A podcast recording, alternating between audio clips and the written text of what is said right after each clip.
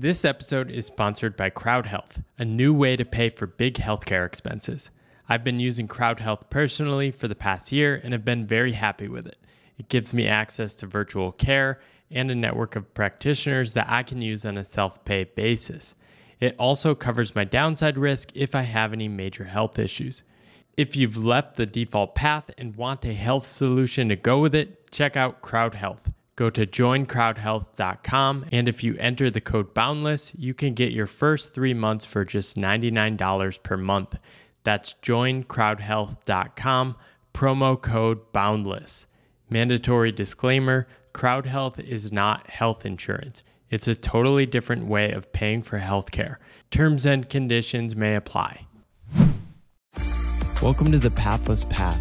I'm Paul Millerd, and in this podcast, we examine the invisible scripts that run our lives and dare to imagine new stories for work and life. Today, I am incredibly excited to be talking with Joe Hudson.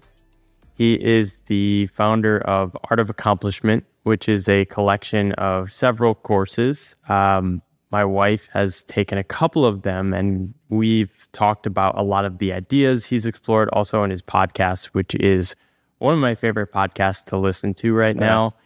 He's also has an amazing uh, life story and definitely want to explore that a little bit more today. He's lived all over the world. He's worked as a banker, consultant, philanthropist, teacher, meditated for several years, and uh, has a lot to offer people. I think has a really unique perspective on transformation and so much more. Uh, welcome to the podcast, Joe.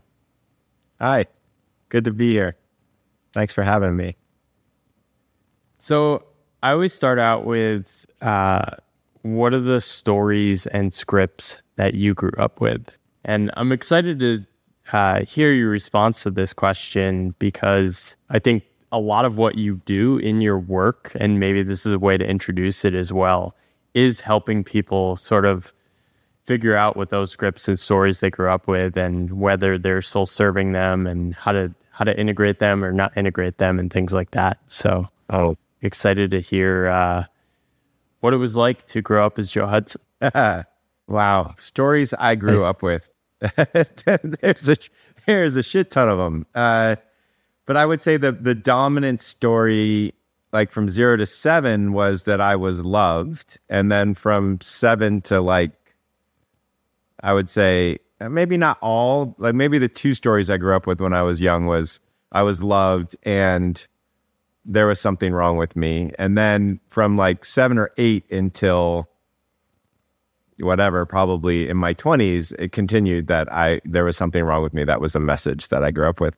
And it's, and you, I, I say that be, with the knowledge that almost everybody is raised with that story.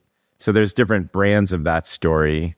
Um, but but definitely, you know, the the things that the, way it was taught was like my emotions weren't okay. Some of the things I was thinking wasn't okay. I needed to be controlled. I was hyperactive. I was naughty. Whatever. All those stories that I was given, and um, rather than the story, you know, of you're lovable and you can be attuned to and all that stuff. So definitely that was the dominant story. And it was, I would say in my case, a hardcore version of it. Not the most hardcore version of it by any stretch, but I had like an alcoholic father who yelled at me at the dinner table every night for like, I don't know, good hour and a half every night to the point like in our upper middle class neighborhood, like they would call the cops on my dad for yelling at me, you know, like it was, it was that kind of a thing. What was that like? I mean, what was, how did you deal with that? I mean, children don't really know how to integrate all this. And I'm sure you had many different coping strategies. Yeah, I didn't have much of a choice as to my coping strategies. Uh, like, I remember this moment at the dinner table where I was like, fine, dad, you're right. And he's like, see, I told you you were weak, right? That I was needed to fight. And the way I see it now is that my mom and dad's marriage were in, was in trouble and they needed a problem that they could coalesce over. I was the problem. There's a, like, I was like the family crucible of that. and then also like the other thing that was happening was my mom was fighting through me right so my mom was scared of my dad but she would use me as the surrogate for her fight and so that's just how we did it you know so there wasn't a choice but to fight and so because of that i learned when i'm scared i fight when i'm sad i fight when i'm like anything that like any emotion that i feel that is uncomfortable that means it's time to fight Yeah. And yeah how did you take that into like early adulthood? I got kicked out of college fighting. you know, like I was like, uh, I, I, okay. So in college, for instance, my first year in college, it changed. But in my first year of college, I, you know, they write you up. I was at a UC school, and and the the system was that they would write you up if you did something wrong. And there's people who had like nine or ten write ups. I had four, but I was just a dick, you know, like I would I would come into the hall and there would be like all these posters people would hang over the windows and I'd just walk in and I'd be like, yeah, and I'd take them down. It was like, you know, whatever, like Christian fellowship this or, you know, jamboree this and I would just like take them down and they'd be like, you can't do that. I'm like, someone just put them up. Like this is my this is where I live. If someone can put them up, I can put them down. Like I was that guy and like it was all justified in my head. Um, so I think I got like four write ups, which was, but, but, and then one of them was, you know, I had this crazy roommate. And anyway, so by the end of it, it was just like, I went to the ombudsman of the campus just to give you like a flavor of how much I fought. He said, Look, you want to get out of this? All you need to do is just say you're sorry. I was like, Yeah, that's not happening. So I actually like had the longest trial in the history of the student body. And I had like all these professors come to speak for, and they just massacred me. They're just like, you're out. So, uh, yeah, I just, I just needed to fight. I had, I was like, the world is my dad and it's an authority that I can't, it can't be trusted. So I will, I will fight that authority. Yeah, and uh, with the lens of that survival instinct, it, it sort of makes sense. It's like, of course, you're going to do this. I, I heard you talking about this uh, with your podcast partner, uh, Brett, and uh, you're like, yeah, very clearly, I should have just said I'm sorry and Yeah. functionally stayed stayed in college. But I mean, you were trying to survive though in that moment, just like you were as a kid. Yeah, I think my identity, like the sense of self, which had not been fully formed, needed to survive. And I have no regrets about it in the fact that, like, I ended up graduating valedictorian of my next school. And, you know, it was like a great, the whole thing was an amazing learning. It was like an incredible education. Um, and it was like, you know, started to plant the seeds of my self discovery. So, you know, that kind, that level of pain of getting kicked out of college was, was an amazing motivator to to look at myself. So You also you also have talked about uh, living in many different countries. I th- I think this was growing up. You lived in Iran, uh, Switzerland, Saudi Arabia. Yeah. Uh, how did that influence you? I think you were talking about it in the lens of always being able to take many different perspectives. Uh, but I'd be interested in what that's like because you're writing in the context of all these things and Connecticut. And I thought that was interesting because I only grew up for the first 22 years in Connecticut. And Oh, that is wow. a very, um, so it's like I had the Connecticut perspective and you had like the rest of the world. right, what part of Connecticut were you? What? what Uh, East, Eastern Connecticut, right near UConn. Uh, okay, so right. Yeah, my mom really taught in the middle of nowhere. My mom taught in UConn for a little bit. Um, Oh, wow. Yeah, and and Fairfield. Yeah, what was it like? It it was awesome. I loved it. It was really good for me on many levels. Mostly, I was just socially awkward as hell, and so I got like a restart. I got like a reset button every every you know less than a year typically, and I would have another set of people that I could learn how to interact with and learn how to connect with, which I was not good at, obviously, given that I was emotionally abused for a lot, large part of my life. And so that that part of it was really good. The other part that was really good was seeing that there was lots of ways of living, and that underneath that, people were generally very good people. Um, so that was another thing that was really beneficial. And then also, you know, you grow up with certain contexts that you'd never question because why would you? You've never seen anybody act differently, right? Like yeah, I should wear my like if if you we're about the same age, I should wear my collar up and it should be pastels, right? Or I should go to I should go to school that has flooring instead of like dirt on the floor or like there's just these things that you know to be true only because that's the only thing you know. And I got to know a whole bunch of different truths and realities. And so that was incredibly helpful. And it, it opened up my mind to allow like in later stages to allow all sorts of kinds of wisdom in and to learn to learn basically how to translate.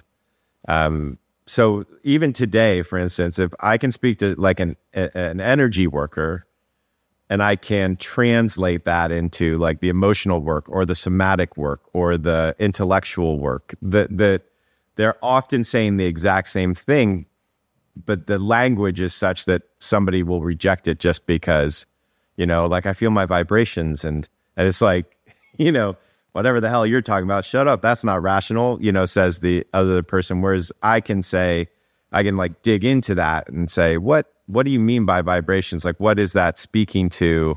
And then translate it to another part of the, you know, somebody who's more head oriented or emotionally oriented and so it, it's in all of my life is that like i can translate really really well because i just got to see a lot of truths. So talk to me a little bit more about your personal transformation. Uh, so you you get kicked out of this school. Uh, you end up at this second school become valedictorian but it sounds yeah, like yeah. that leaving the first school sort of opened up a new perspective of maybe okay joe i should get get my shit together now no, I got kicked out of school with a 3.97 grade point average or something like that. Like I, I like when I got kicked out of school, I was also doing really well um, academically because I just loved yeah. learning.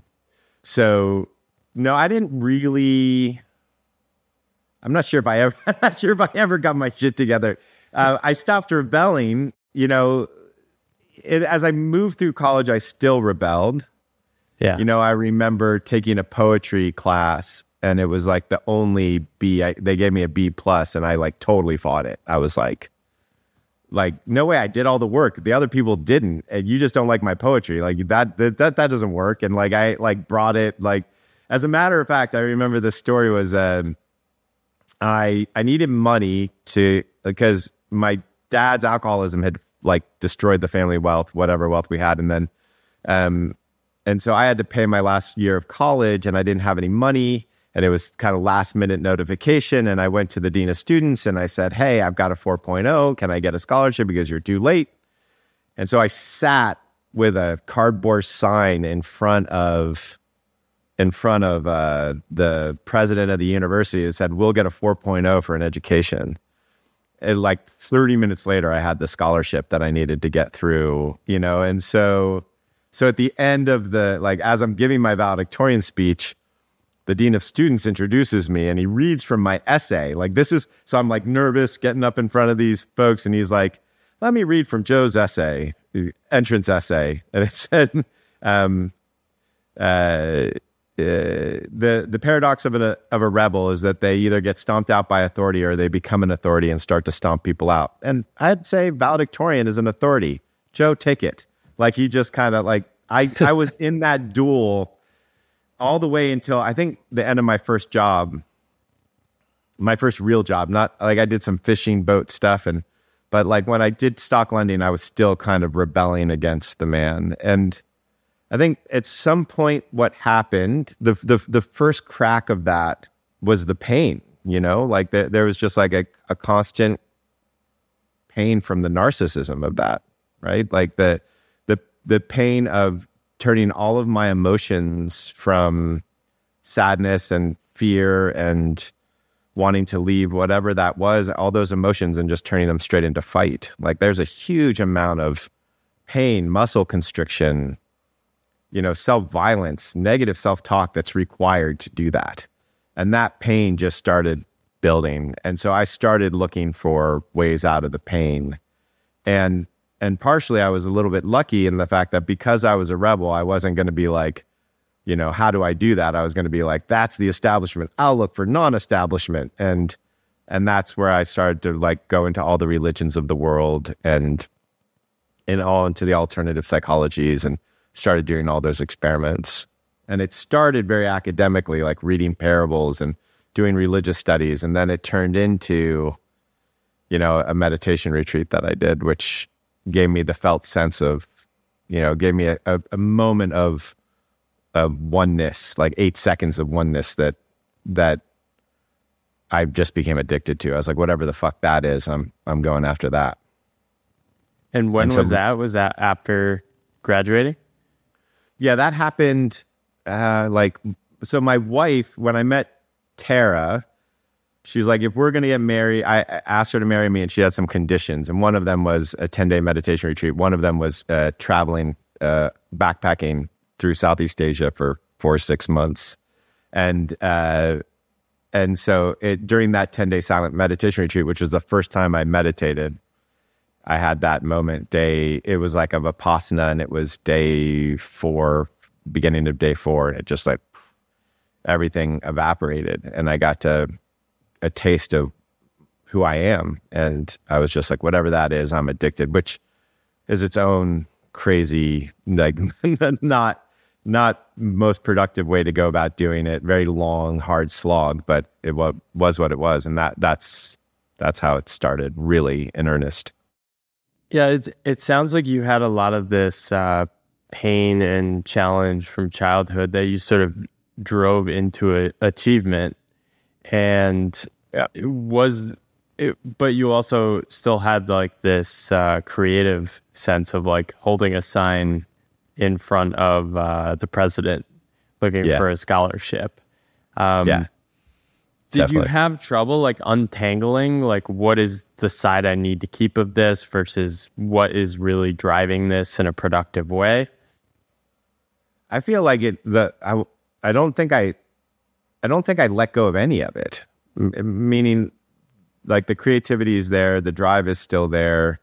I think it's just integrated. That the, yeah. the the way I would I would say it is that that stuff is integrated into you know an, an undefended open heart. It's not. It's you know it, it's it's integrated into um, a mind that doesn't fight with itself.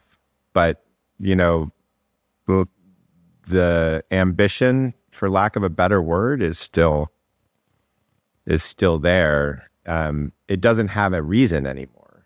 Meaning, like like like like for a while when I was building the business or something, I had a reason of I'm doing this to help people, and then I had a reason I'm doing this to change society, and then like I want to scale it, and now I'm just like, yeah, I just enjoy the hell out of what I do. I'm just doing what I enjoy.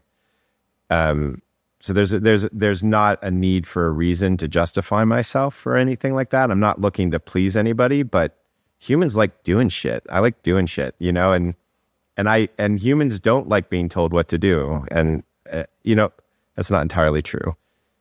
Humans sometimes very much like direction, very much like to you know, but nobody wants to be forced or bullied into something. Like nobody likes that, and um, and so it's just you know I just it's just an integration of it. It's not like a, this part of me is bad and I have to go. When I had the this part of me is bad and that has to go, that was like years of fighting. That was that was fucking brutal.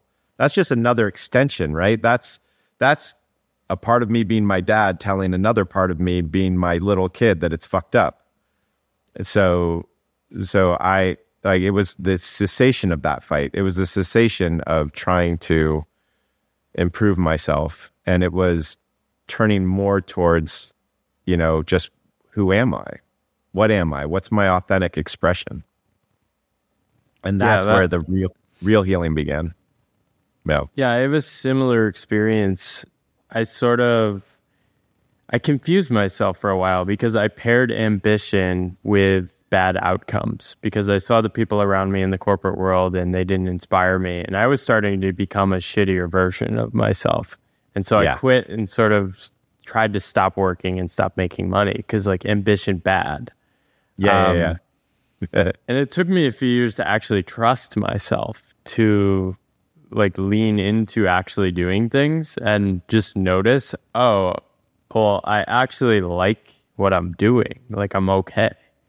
Yeah. And I sort of like reaccepted the word ambition about two years ago. But it took me five years um, Yeah. because I was sort of in this war against myself. And I, I sort of think this is a necessary stage of when you leave a certain path, you sort of go again, you like go against it almost in a way to protect yourself of not going back. But at some point, you need to integrate that and move on. And now it's like, oh, I do want to be special. I do want to be loved. I do Yeah. need to be praised. But I don't need to be praised by assholes in suits. it's like, it's actually pretty cool to be recognized by other writers who like love creative work. Um, right. And so trying to integrate that in healthy ways has been a big part of my journey. Um, and actually, something you wrote around this, um, I think really ties in with this. And I'd love to hear your thoughts on this. Don't waste effort, effort on trying. Yeah, yeah. And all the challenges I've had are when I'm like trying to be someone else. Yeah. And it's so much easier to be ambitious when I'm not trying, which I think is confusing when people hear that. But um, I'd love to hear how, you've uh, thought about that. Yeah. I so to speak on a couple of the things and then to answer your question, the I do think that it's a very natural stage to like rebel against the thing and then like push back. For me, that wasn't ambition, but it was money. My ambition just transitioned to like I am going to have this ex- awakening experience, which was its own folly. But but it you know like but for me it was money. Money's bad. Money's good. Like that whole transition back and forth into integration. So i i, I really see that. The the other thing that you said there was like this need for approval. My experience is that just on that part i think this is important for my journey and which was there was the fuck your approval though i was like getting straight a's to get my dad's approval but fuck your approval like that whole thing. At some point it became how do i allow that approval in and let and feel it all the way? And as i did that as i fully allowed appreciation and compliments in all the way then the need for them died off but the enjoyment for them like just i'm like i love i love i love like compliments and and gratitude and it feels so good to give and receive it. Um but the need for it seems to have vanished. Uh I, I which relates to the question of trying. Um like trying means that there's a goal in mind that you that you need to get to. Like you can't try without that like oh there's something that i have an idea of what's right and i need to try to occur to do that. Trying also i, I heard this recently that like uh, uh, um, linguistically semantically it it comes from a word that means basically to not accomplish. And so if you think about trying and you put your hands together and you try to move your fingers apart, like, and you move them apart, then you haven't tried. That that's doing. Trying is like attempting to, but not doing it. Like moving your fingers apart. That's the sensation of trying. And that's just a that's another version of a war with yourself right? as compared to oh i'm here doing this activity and let's see where it takes me right so instead of trying to get the compliment it's like oh i'm going to enjoy whatever is happening right now instead of like trying to get to the end like whether it's computer programming or in meditation especially in meditation like trying to get somewhere is is is self-managed, it's hell. It sucks. Enjoying being there, that's like that's lovely. I like I could meditate like that for a lifetime. So so to me it's that's that's the main thing about the trying. And at the same time, what the mind then wants to do with it immediately is like, okay, now I'm going to try not to try. I'm going to tell myself I shouldn't try. I'm going to manage myself into not trying, which is all the more of the same crap. And so the only really thing you can do is just not fight with yourself. And so that that's that's what I mean. And it and it just takes as far as like a business goes or as far as a, a ambition goes, it just takes a shit ton of energy. Like to try requires a lot of energy. Just even just try to pull your hands apart, but you know, you're not pulling them apart, you're just trying. That takes a shit ton of energy. That's not efficient. Yeah, and not going to war with yourself. I think I'm sort of lucky in that I don't have this. Um, like I've sort of like always been fine with myself. I think I I had abundant love. Like I was almost like you are very loved from a childhood, and I feel incredibly blessed. And people are always asking me, "How do you do that?" And like my my wife is asking me, "How how do you do that?" I'm not. I don't know. Um, which is why I find a lot of what you talk about in your podcast fascinating because you have a different experience. And yeah. I know you've worked with a lot of people on this. So for people that don't think they're good enough, like yeah. what is this what is this starting point for becoming more comfortable with that and not sitting there and thinking, I know I should stop saying that I'm not good enough or all these things right, right, because right, yeah, yeah. It, I do hear a lot of people in that, and I'm sort of dumbfounded because I don't know what to tell them. Yeah, uh, it's a it's a tough one. Um, take take Joe's courses. yeah, the, uh, it, there's lots of me- there's lots of methods. My, my, courses are definitely part of that, but there's lots and lots of methods. I, uh, I would say there's two things. The first one is there's an assumption that there's an end that is, I would say, not true. There's always a way that we can love ourselves better. There's always a way that we can love each other better. Like there's no end to our evolution, you know, like we just keep on evolving. Uh, and as far as I can tell, like my capacity to love uh, hasn't found a limit, um, myself or others. So, or the other way to say it, there, there's like the, there, there isn't like an, like an everlasting, all encompassing peace where there is no war with yourself because life without tension is death. Like, a cell without tension dies. So there's always a certain amount of tension required just to be alive. And so that's like, how do you hold that tension more and more gently becomes the question. Um, there's definitely these big moments where, like, what people would call awakenings and stuff, or enlightenment, and and it changes a whole shit ton of stuff. But it doesn't mean that the path is ever finished. Um, so that's the first piece to it, and and that's an important piece to grok because it allows you to be more gentle with yourself. Typically, for people who are in war with themselves, you're looking for, in the mind, you're looking to deconstruct your thought process so that you can find the gentleness. Your, your thought process, you, like the thought process is abusive, it's bullshit, it's not productive, but you're you can't see it. So the job is to like constantly deconstruct that thought process so that you can see it. And that doesn't mean someone telling you, oh, that that doesn't make sense. Because if someone says that to you, then you go, yeah, see, I'm a fuck up. like, see, I didn't even see that. So you, you have to do that work yourself. You have to deconstruct, like, oh, I'm an asshole. I just called myself an asshole. Is that true? Or, oh, I just called myself an asshole. Is like, yeah, who isn't? Everybody's kind of an asshole sometimes, right? Like, so, so what, what, like, why am I so hard on myself for being an asshole when like my wife was just an asshole and I'm trying to please her? Like, how did that happen? So like that deconstruction on the intellectual level is is the key. The other intellectual thing that's really important is that there there's a conversation going on, but we usually only pay attention to one side of it. So typically the voice in the head, the negative voice in the head that repeats itself, and I think that I think that research is it's like they think 60,000 times a day we have thoughts. So, and most of them are repetitive and negative for many people.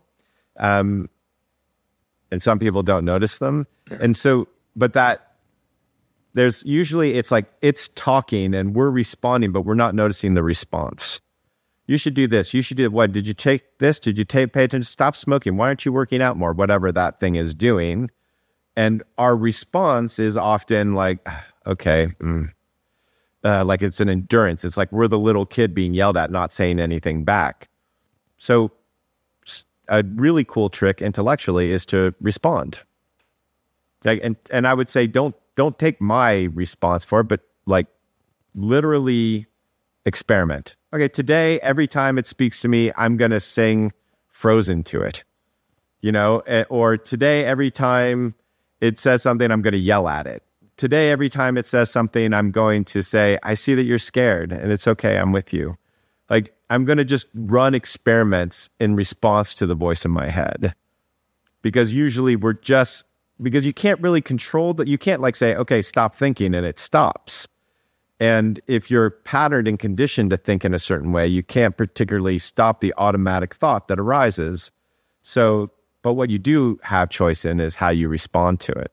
So intellectually, that's that's one way to start letting go of the war. And emotionally, which is I find in our society typically the most productive and quickest way, is to have emotional fluidity. It's to fall in love with and learn to express all of your emotions in a safe way, in a way that doesn't hurt anybody, in a way that's not trying to manipulate anybody, and learning how to love them, to feel them, and to express them is really really, really quick, really, really efficient. If if somebody is depressed, not high level depression, but dysthymia, low level depression, and they get angry every day, not at anybody, but they move and express their anger every day. The first couple days, their anger is going to be more and more and more like upfront. But eventually, and not very long, a couple months, that depression usually is gone. Not for everybody, but like that emotional fluidity is is this thing that's most missing in most people in our society, at least in Western American society, eh, also Europe. Yeah, so so that's that's the emotion. The nervous system level, what's happening in the nervous system is like, oh, it's constantly prepared for an attack. It's constantly tracking to see what it can do wrong or right to not get attacked. When the attack is about to come, it clenches. So learning how to receive pleasure and enjoyment is great for the nervous system. So if you want to stop being at war with yourself, those are that's the intellectual, the emotional, and the nervous system way to do it. Most schools will teach you one, and there's lots of versions. I'm, I'm giving you the stuff that I find really effective. There's a lot of other ways to do it. Um, meditation is great, and I highly recommend it as well. And an integrated approach is is very efficient. If you're really interested in it, doing all three instead of just working on one is very efficient.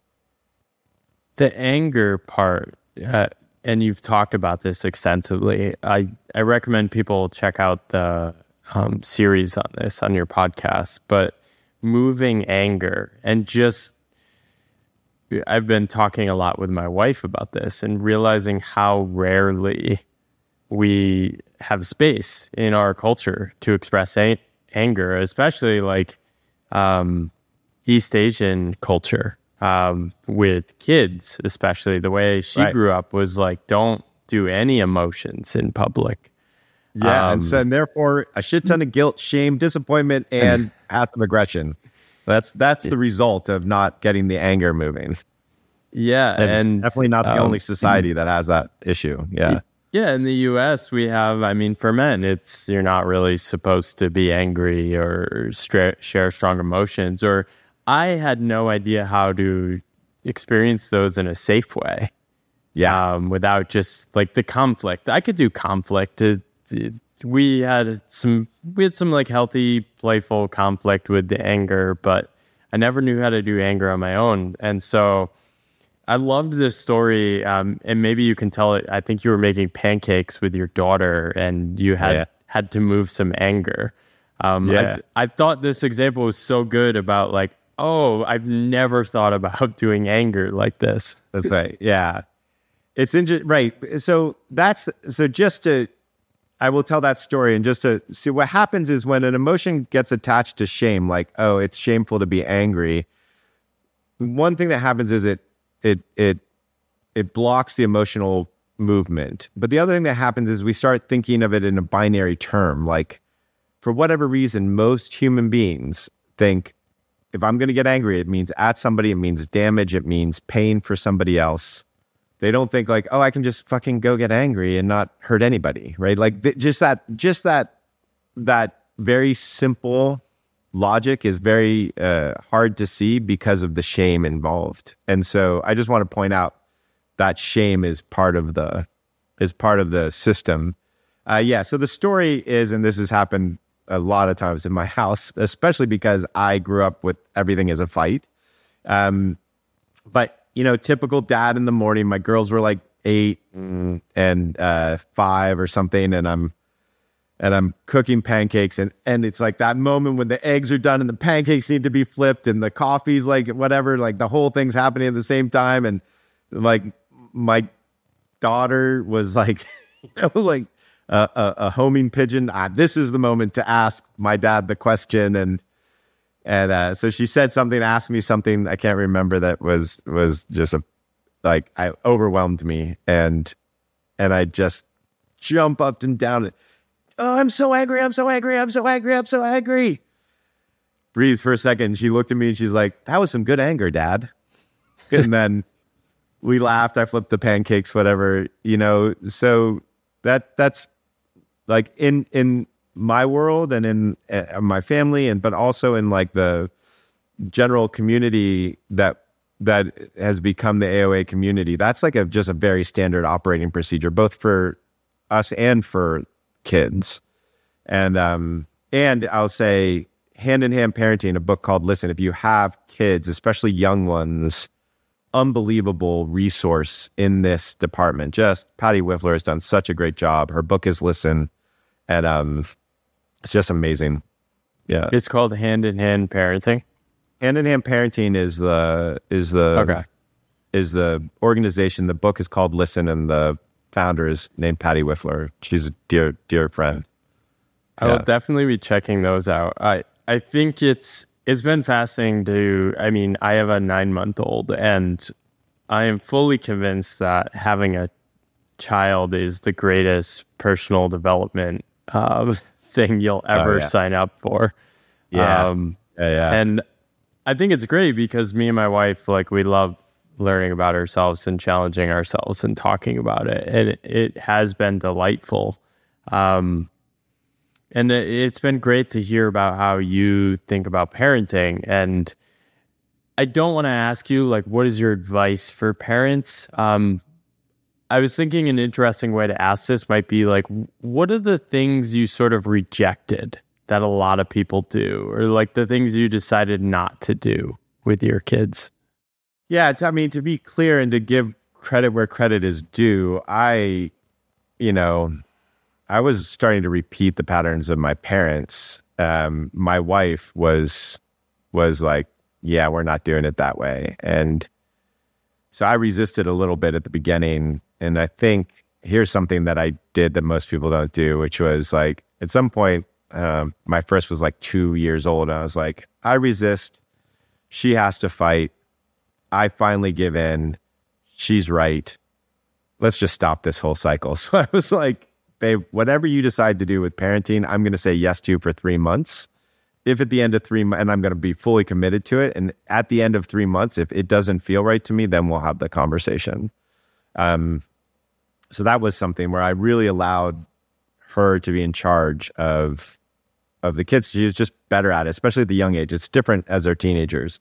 Um, uh, we've we've switched roles a little bit there, and then so that's one thing. I, would say once that transition happened, um, things that I don't do that most folks do. I love their emotions, have loved their emotions, like happily sit and feel whatever temper tantrum they want to have. I don't let them destroy shit, but like, or hurt each other or did. Um, I, we don't use punishment. We don't use shame. Um, at least we try our hardest not to uh, try. But I would say it rarely happens, and we catch ourselves quickly if it has happened. Um, when it happens, um, uh, we do not. We're, we're very aware that our number one job is to have them listen to themselves, not to have them listen to us.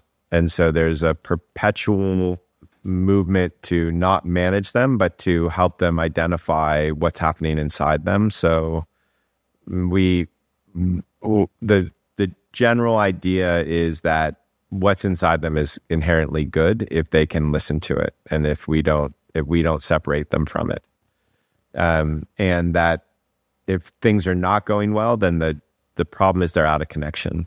The problem isn't them the problem is that they're out of connection. Our job is to help them learn how to get back into connection with themselves.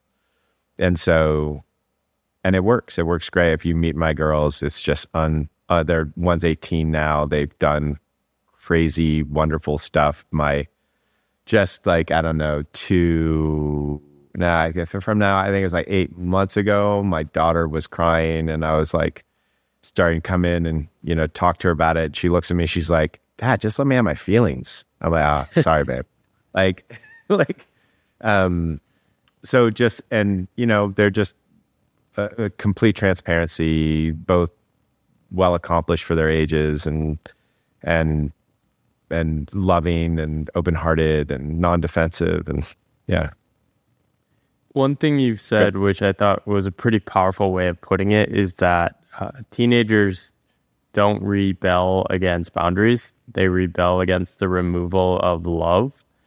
And yeah, um, it is pretty powerful combined with the fact that I think you're pointing out that a lot of parents get mad at their children for doing things they weren't allowed to do as children.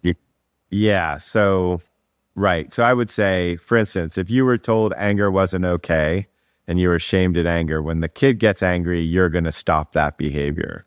If you're in a airplane and so, and a kid is crying, you can just like look up. Everybody who's annoyed, they weren't allowed to cry as kids. Like that's just like that's just like it's just like so like it's a it's a great algorithm. So so and every time you tell a kid not to cry, you're basically saying you're fucked up. You're wrong for crying. You're wrong for having a temper tantrum. You're wrong for wanting to get your needs met. You're wrong for, you know, having a, a big personality. You're wrong for being too excited. You're wrong for, and a kid between zero and seven years old, they don't have an intellect online like an adult. So they're not, they're not saying, there's no rationality there. There's just like, this is who I am. This is the emotional expression. And the parent is saying, no, don't be that. Don't be you. And that's really what causes a tremendous amount of rebellion later in life. And and it also it's the th- same thing that happens when teenagers are teenagers. You know, it's like let me manage you. Let me tell you that like yeah, I don't I cannot tell you I have how many parents breaks my heart every time it's like, yeah, my kid's kind of an asshole. I'm like, Oof. wow, man. That happens a lot. Like parents who were like really pretty damn good parents and then their kids become teenagers the teenagers rebel and and they're like ah. And my teenagers like when they rebel i'm like that's a good rebellion. That's like this is great. Like your job push off the the edge of the pool. And and it's like and there's like a really clear uh rule in our house. Like it's like if you are contributing to the house if you're being a good person, if you're if you're treating people with love and respect and you're taking care, you're taking responsibility for yourself, you get freedom. There's nothing to rebel against. If you don't do those things, you don't get freedom. And it's just never been a thing. Uh, like the freedom that our kids want, they're always ready for it in that moment. And so I, I've literally, I'm scared to do this in case my kids ever hear this. I've literally given them stuff to rebel against that, like, that's like that's like manufactured.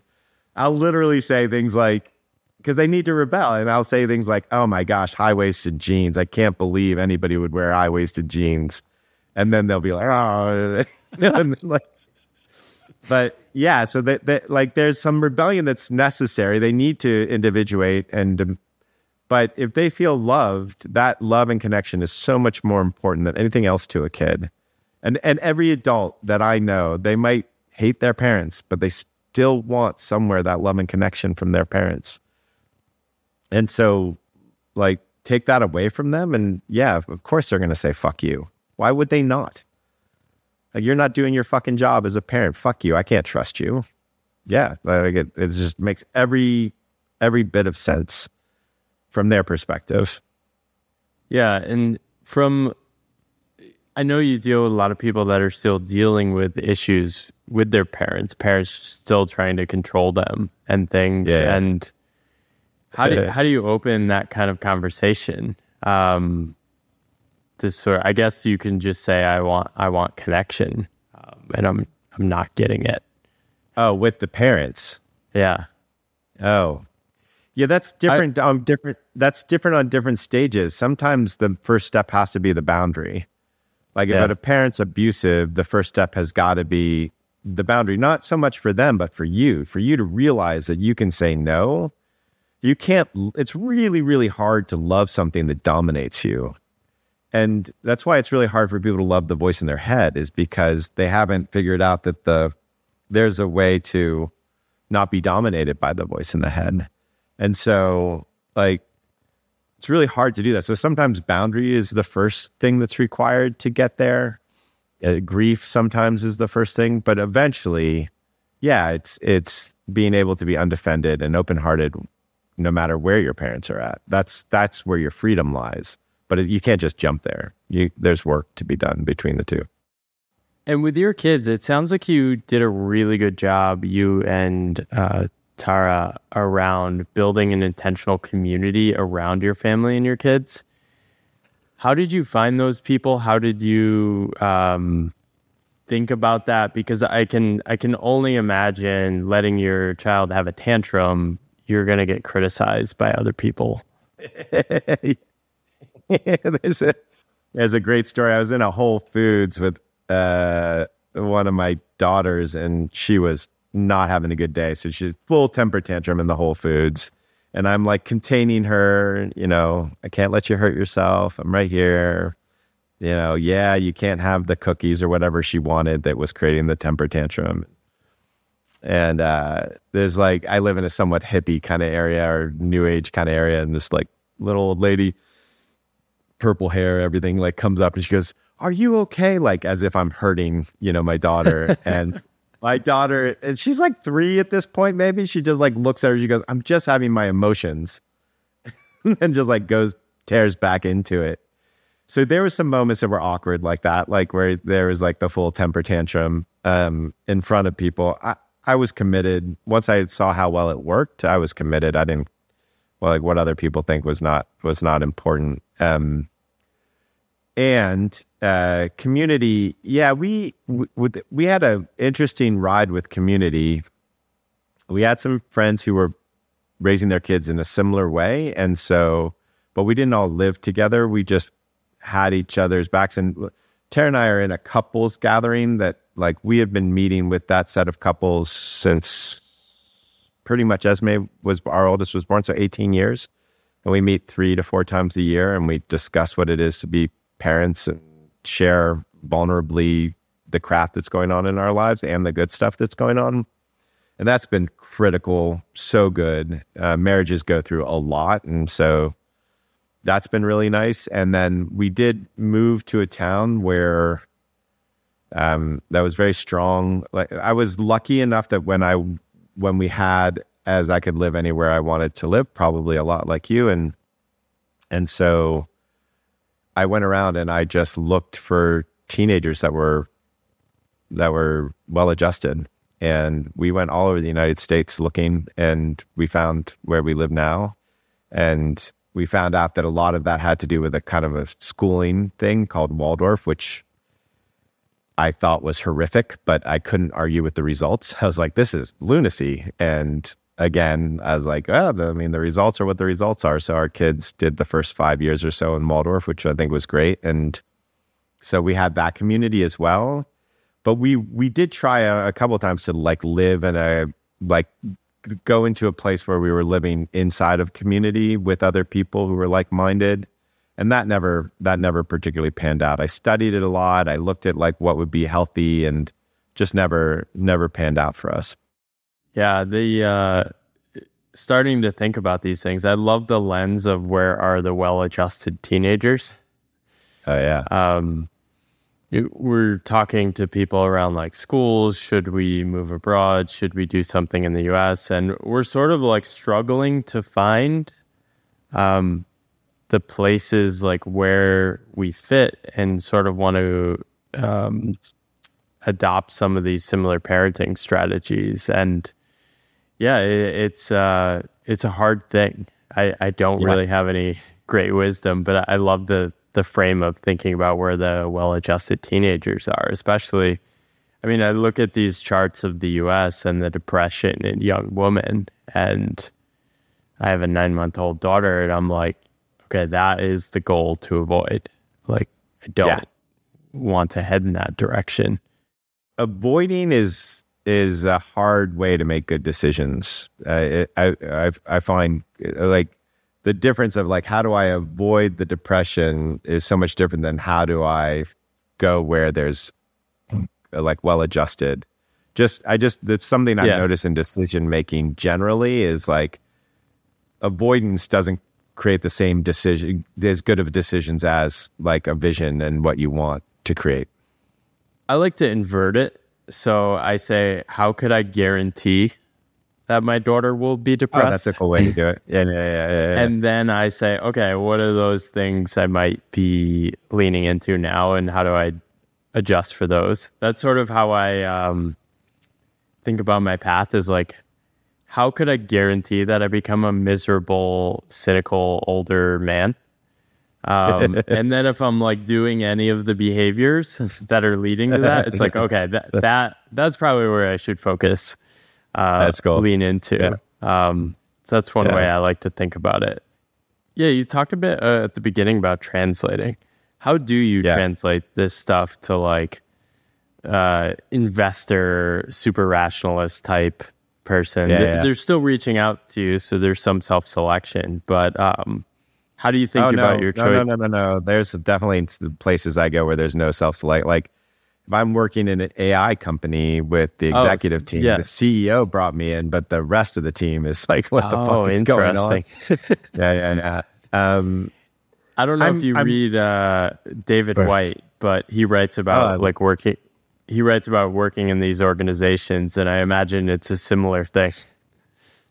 I, I haven't read his writing on that. I've read his poetry, which I love. Um, you know, a good example is uh, uh, I walked into a company, you know, multi billion dollar market cap, sitting with the C suite. The CEO introduces me, speaks for about seven minutes, and then stops and hands it over to me. And I look around and I say, okay, I noticed nobody was listening to the CEO. I want to go around the table and see what makes each of you not listen to the CEO.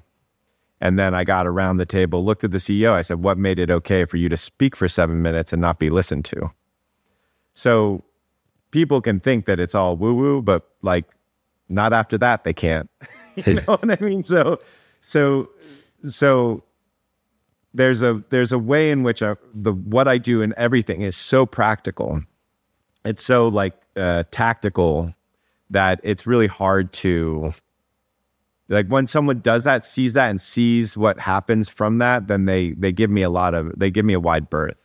But there's definitely you have to be fearless in calling out the dysfunction. You and and you have to have a lot of facts about how neurology works and psychology and and and be able to translate that into practices that have been around for 2000 years that are effective as if and i would say this in a course too, which as if if a practice has lasted 2000 years, pretty confident it's effective. Like, like that's, that's better proof than neurology, honestly. But so anyway, so that's, that's the, that's the way to do it. And, and I don't question it myself, right? Like there's, I'm not in a fight to be seen as rational or to be rejected by rationalists. I, like the, none of that's in me. So if there's nothing for me to defend. I don't defend anything, so there's nothing for them to fight. It's like taking a sword and hacking at water. You're just like you keep on doing it. The ocean's not going to change, you know. So,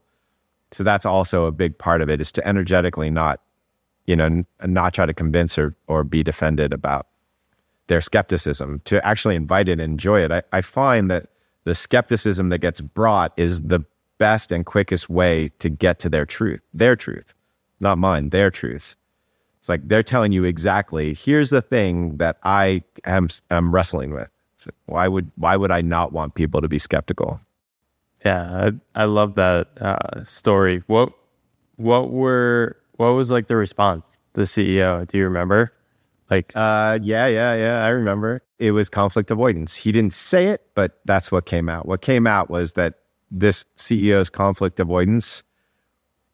So typically in a in a company, if a CEO is conflict avoidant, it's viewed by the people around that CEO like he is not trustworthy, maybe a charlatan, maybe like drank, drank the Kool-Aid, maybe maybe a liar, but but it's because a CEO who's conflict avoidant is smart enough to know what people want to hear and accurate in that and at the same time is avoiding their truth and so if like if you're telling people what they want to hear and you're avoiding your truth, people can't trust you. So people just stop listening. And and and when we got to that, when we got to like, oh, here's how we can have health, here's here's how this company can have healthy conflict and everybody can look forward to it because it can be productive. The whole company changed. It was amazing. That's incredible.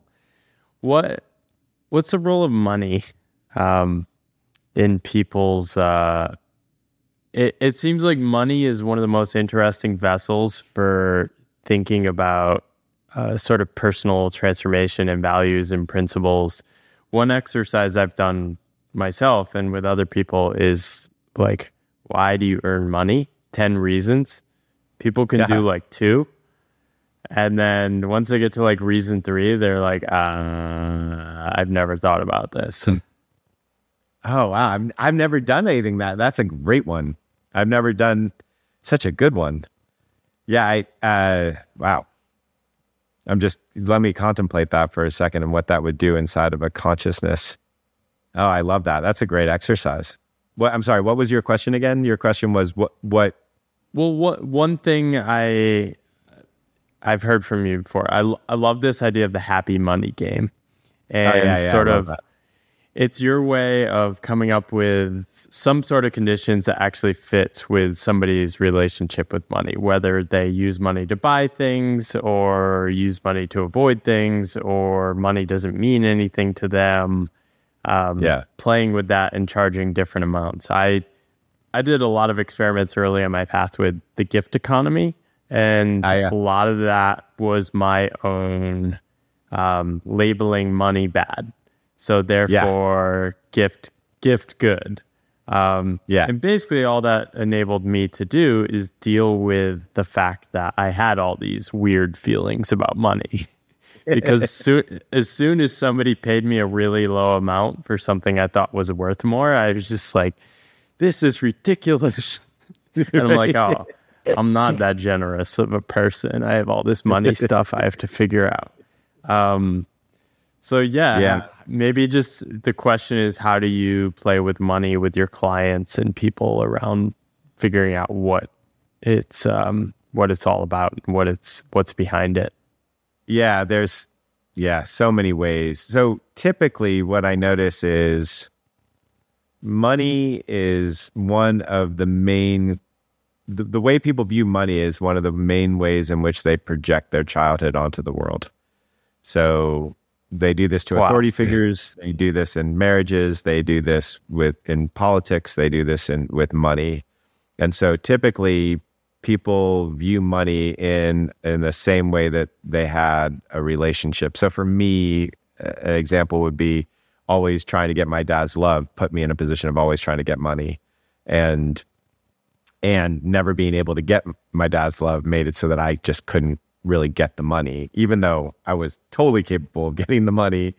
Uh, as it turns out, I like because my psychology was that way. Every time it just like evaporated, Um, and because my dad was bad, money was bad. And so I had like that whole relationship. So I, I do this exercise sometimes with people where it's where you like find these projections and show how it relates with your money and or your marriage or whatnot.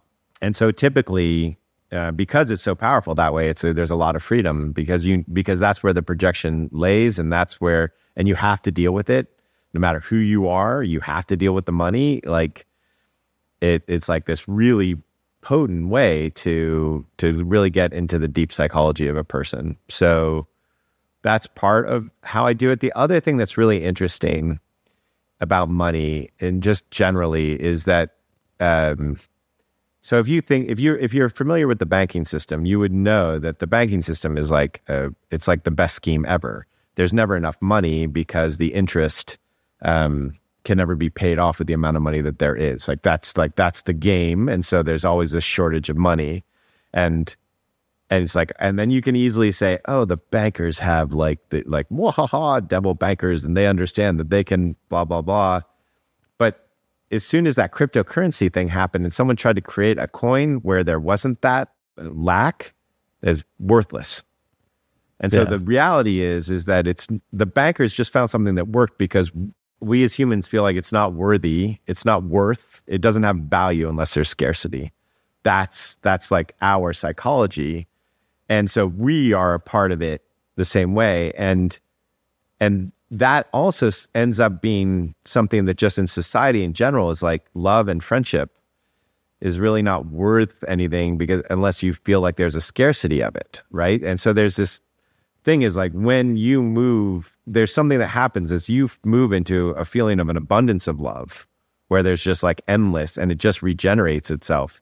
What I notice is people make that transition, typically money, resources become the same way, which is really absolutely fascinating.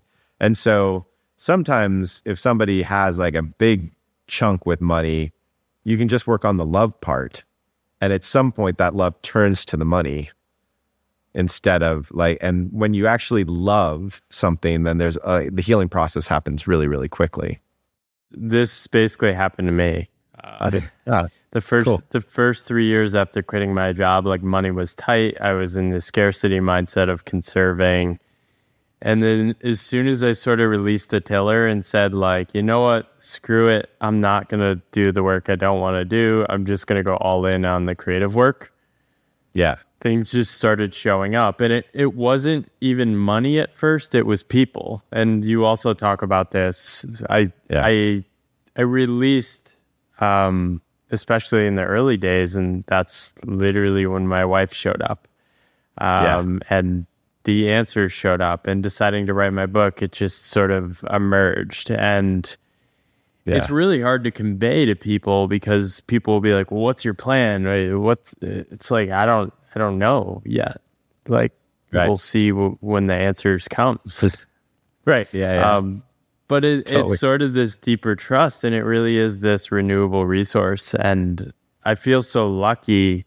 Um, but yeah, it, it's weird. It's, I can't, I can't explain that I don't worry about money. And I also don't know if I'm going to make money next year. yeah, right. Exactly. That's, yeah. I mean, it's money is such an interesting point in the fact that, like, right now, everywhere you look, literally, if you just move your gaze around, you can find at least 20 companies that are making money at anything you fucking look at. it's like yeah. just the wall. Just look at the wall. There's the paint. There's the drywall. There's the transportation of the paint and the drywall. There's the paintbrush. There's the drywall screws. There's the like. It's just there's such an abundance of money. It's endless, and so many ways to make it.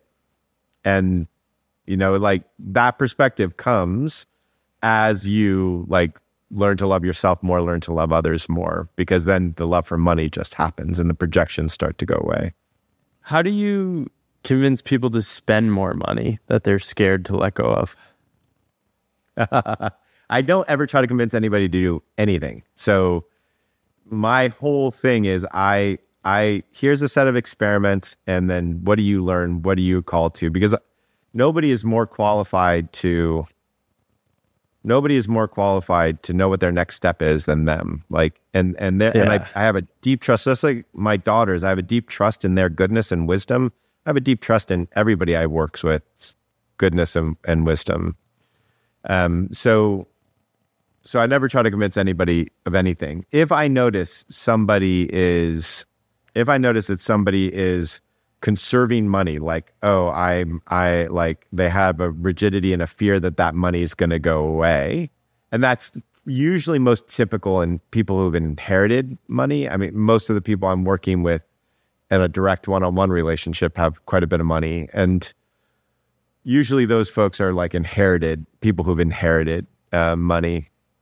And and it usually comes from a, a deep fear that they don't know how to make it that they that they're, not actually powerful um, empowered virile creative people. And typically it's second generation or third generation and they've been told you know had an incredibly critical parent. And so they believed in it and never had the flaming field to go out and do something that proves otherwise. Um, so it's really a work of empowerment typically with people, like allowing them to feel empowered um, and having that emotional experience, which typically comes after allowing yourself to have some negative experiences because the the positive the positive emotional experiences are typically harder for people to allow than the negative ones. And they usually come after. Yeah this this resonates with my story. I struggled to spend money I was self employed and theoretically going to try and make it on my own, but I was like not spending any yeah. money on what I was actually doing.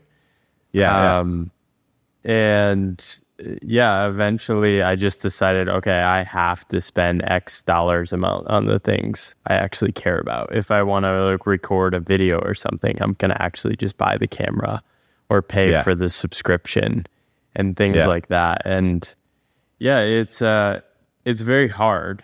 Um, and one of the other things I did was just try to make money in different ways, and I think over time that helped with the positive side of it. Like I right. tell people, making a thousand dollars on your own feels like you made a million dollars. like it's a great one. I remember the first thousand I made on my own. It was like this is worth more than the r- previous ten years of all my salaries. It it was so cool. Yeah. What's even interesting about that is, you know, one of the things that I deal with typically is is people who have like a boss, like in the courses, there's somebody who has a boss and they feel like the boss is has some sort of power over them. And and when they have this moment of recognition that actually they are an uh, they are a business and they have a problem that they only have one source of revenue that is their boss, right? And that the boss isn't actually a boss, the boss is a client. Like the empowerment of that switch, which is a way to do what you did externally inside of a job, uh, is amazing. And typically, what happens, unless the boss is a crazy narcissist, but typically the boss becomes very starts having a lot of trust for somebody who's not scared to speak to them like a client rather than like a like an authority figure. And I love so that. It, That's such a good reframing. Yeah, yeah. I've seen I've seen it just totally trans. That little switch I've seen totally transform uh, people's careers. I'd love to hear a little bit more around um, your courses. I think you have a bunch of different things and um, you have this view framework of vulnerability, impartiality, empathy, and wonder. Yeah. Um, wow. Yeah. and you, you also have, I think, decision making course. The the I'd love to just share a little bit more because I, I, think people will be interested to go a little deeper around like how did you create those? How do you how do you think about transformation? Yeah. So, uh, yeah, we have we have like a little free four hour thing that you can do, just at like a micro dose, if you will, of of the course, and then we have the kind of the most the the most foundational one is uh, connection course, which is where View and its and then we have the decision making course and we have master class. I think that the the thing of that all the courses have in common, I know what all the courses have in common are that there's the emotional, the intellectual and the nervous system all being addressed in those courses. And we also made them incredible like this is not a course where you study or learn or in that way. It's all experimental. It's all like so our our completion rates are crazy. It's like 97% I think on average completion rate. So it's very compelling. It's it's entertaining because you're like doing it, you're not thinking about it. You're you're you're in in the mix with it. It's like a dance class rather than a, a like a dance lecture. And so so that's another thing that's a, about the courses. The the first one's a taster. The second one's in communication, which is the connection course. It's also like how to have difficult conversations and how to have conflict well. Uh, decision making is all about the emotional process of decision making, and which is the entire process of decision making. Whether like neurologically speaking, it all happens in the emotional center of the brain, and so we're really just using logic to try to figure out what the emotional uh, response will be, and so that that is and it's all about that. That one's really intense. That one's coming up. We only do that once a year, and that's intense. And um, and that happens in January, and then um, then the master class happens once a year. That's eight weeks, and that is basically from my coaching of executives. That's like this is the seven things that they wrestle with typically, and we spend a week on each one of them and uh, and and the podcasts are all free, so you know you can go and listen to them and and feel feel if it's right for you. Yeah, beautiful. Uh, well, it's a pleasure talking today. Any anything else you want to leave us with, Joe? No, no, it feels like that's complete. Feels good. Awesome. Well, appreciate the conversation today. I hope you, you continue to do what you're doing. I I think the ideas you're sharing and the way you're sharing them are incredibly powerful and uh, have made um, my relationships better. So I really appreciate that. That's awesome. Thank you for listening to The Pathless Path. I love having these conversations, and if you want to support me, you can rate, review, or subscribe on your favorite podcast app. You can also follow me on YouTube where I post all the video interviews of this podcast as well. Finally, you can always support me by buying my book, The Pathless Path. It's a book I'm really proud of and has most of my best thinking and probably my best writing in it.